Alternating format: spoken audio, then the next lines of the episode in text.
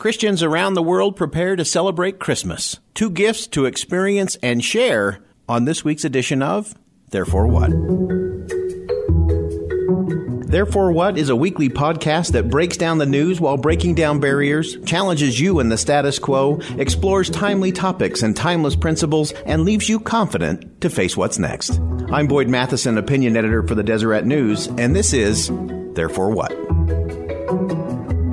Welcome to a special Christmas edition of Therefore What. Now, you might think it's a little early to be launching into a Christmas edition of this podcast, uh, but it really isn't. I read recently something from uh, G.K. Chesterton, a longtime writer. Uh, this was done about 100 years ago, and, and he complained. This is a guy who's normally a pretty happy guy, but he was frustrated because as a writer in those days, he had to write about Christmas long before Christmas ever came in order to be able to publish it for Christmas. And so we're going to do that just a little early this year because we think there's much more to talk about and many lessons and therefore what moments uh, that we can find in the Christmas season. It's interesting uh, that he also said that the rest of the world seems to celebrate Christmas long before Christmas, and then when Christmas comes, everyone stops celebrating. And it should be just the opposite. Think about that. I know this happens at my house. We prepare, we get ready for Christmas, Christmas Day comes, and as soon as we get to about noon, we start talking about, well, should we take the Christmas decorations down? Should we start getting ready for New Year? Should we get ready for the new uh, next year coming in and all the other parties and so on? And so we literally stop celebrating Christmas on Christmas. Uh, in the old days, it was very different. Christmas was the beginning of the celebration. It was usually much more austere up until Christmas Eve. Even a fast on Christmas Eve was very common. And then you would have a Christmas feast, but that feast was the beginning, not the end. Uh, we always talk about the 12 days of Christmas. That actually used to start on Christmas. Uh, Shakespeare wrote about the 12th night. Why? Because the Christmas celebration started with the birth of the Savior on Christmas and would go through until the wise man uh, was, which is what they celebrated anyway in terms of the uh, the twelfth night. Uh, and so that's a, an interesting thing for us to think about as we enter the Christmas season this year. Is it really should be just the beginning of the celebration, not the end of the celebration. Uh, I think one of the other things that we we often forget. I'm always uh, stunned to find that the the biggest lessons, the the most complex solutions, uh, are usually found in, in very interesting places. Uh, somebody once said that the shepherds have always figured things out before the wise men arrive.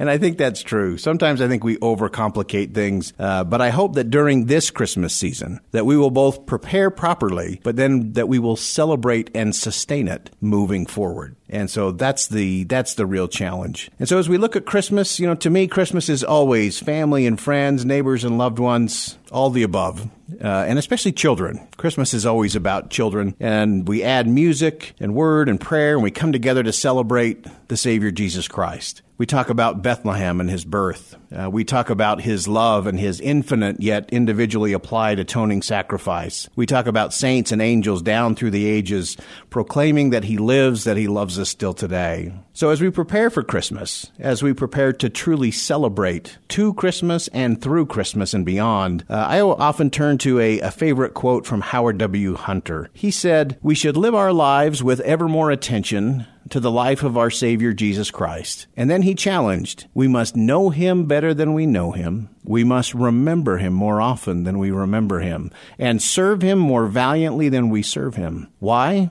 So that those around us and those we love will desire to come unto him. And so I want to share those two gifts gifts that we should both receive and gifts that we should share in order to fulfill President Hunter's challenge. So first, first is the gift of Christ-like compassion for others. And second, the blessing of believing. Many years ago, I, I jumped on a very small plane on a flight coming from Palm Springs back to Salt Lake City, and I took my seat in the exit row toward the back of the plane. There were a, a whole bunch of people on board, and they were chatting about their very relaxing weekends, their refreshing spa treatments, the rounds of golf that they got, and the great restaurants that they went to. Well, I had been there strictly for business. The only thing I saw in Palm Springs was the inside of the meeting room, where it was always 70 degrees. And so as I sat there in my seat and we got ready to take off, I found myself just a, a, little bit resentful. Everybody else on the plane was having a great time, and I seemed to be the only one who had to work. So a little tired, a little spent, I decided that, hey, you know what? I've got about an hour flight. If I can just kind of retreat into the pages of my book, uh, I will count that as my vacation, and I will be okay when we land. Well, just before we, we took off, I noticed that the, the woman sitting in the, the seat just in front of me uh, was actually crying, and she was clearly, clearly having a difficult time trying to keep herself together. And I, I confess, I admit, I tried to ignore her. Uh, I stared out the window. I tried to focus on the book I was reading. I tried to escape in thought. And then I had one of the most overpowering feelings of compassion I've ever experienced. Suddenly I could feel the, the heaviness of her burden. I sensed the, the sting of her loss. I understood the cloud of confusion and her racing thoughts. And I could hear, I could literally hear the echo of her silent pleadings for peace, for strength and assurance. Well, I, I found my own eyes filling and then spilling over with the tears of her sorrow. Well, as we got into the air, the, the woman got up and, and went back to the restroom. As she did so, I turned away towards the window uh, just to hide my own tears. And then I was I was prompted, compelled really, uh, to pull out a piece of paper and jot a quick note. And I tell you, my uh, my pen flew across the page as I began writing, and I wrote something to this effect. I wrote, I know sometimes a good cry on a bad airplane can be a good thing. And at other times, it can be horribly isolating, which can cause simple sadness to sink into deep despair. I continued, if talking would help, I did tell the flight attendant I was willing to assist all passengers in the event of an emergency, because I was sitting in the extra row after all. And then I concluded, if talking is not what you need today, then my prayer for you is that in the quiet of today, you may recognize the greatness of your spirit and the grandness of your soul. May your hopes rise on the wings of possibility, and may you realize above all else that you are not alone. And then I signed it, wishing you all the best, a fellow traveler. I folded the note and handed it to her as she returned to her seat. Shortly before we landed, she handed me back a note that she had written, a note filled with gratitude. As we landed and got ready to exit the plane, we stood, and she leaned over and very softly said, Thank you. And then she was gone. As I walked out of the airport, I found that my energy had actually been restored. My, my hope had been renewed. I felt connected to the throngs of people I passed leaving the airport. I found myself actually looking into people's eyes instead of looking down at my shoes. And I had this desire to reach out instead of just focusing inward on my own problems, my own challenge, my own tiredness, and my own troubles. Now, I'm convinced that true joy and happiness are to be found in the ways we compassionately connect with one another. You see, two scribbled notes exchanged at 30,000 feet and two words, thank you, spoken on solid ground, provided both a soaring view of what we can become and, more importantly, the certain confidence that we do not walk alone here on the earth. You see, there's a renewing power to be found in compassion. Compassion is the essence of what makes Christmas Christmas. Compassion is central to our coming unto Christ and learning how to recognize, to feel, to share, and to reap the benefits of the ennobling, enlightening, and empowering effects of compassion is worth pursuing during this Christmas season.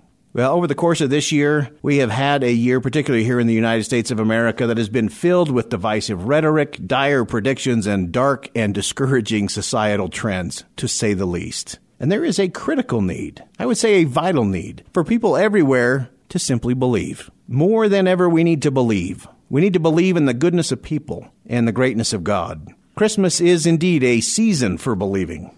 A very believing Mary said, Be it unto me according to thy word. When told of the blessed baby she would bring forth, Joseph believed and was not afraid to take Mary to be his wife. The wise men believed and followed the star. Jesus Christ himself declared, All things are possible to him that believes. Now, here's something that you need to notice in that. And I paraphrase this from something I once heard Elder Jeffrey R. Holland say that all things are possible. That's what he said. He didn't say all things are possible unless you're missing a loved one nor did he say all things are possible except if you have a wayward child or a wandering spouse. He did not say all things are possible unless you have a financial setback, a debilitating disease, or you feel depressed. He said all things are possible to him that believe.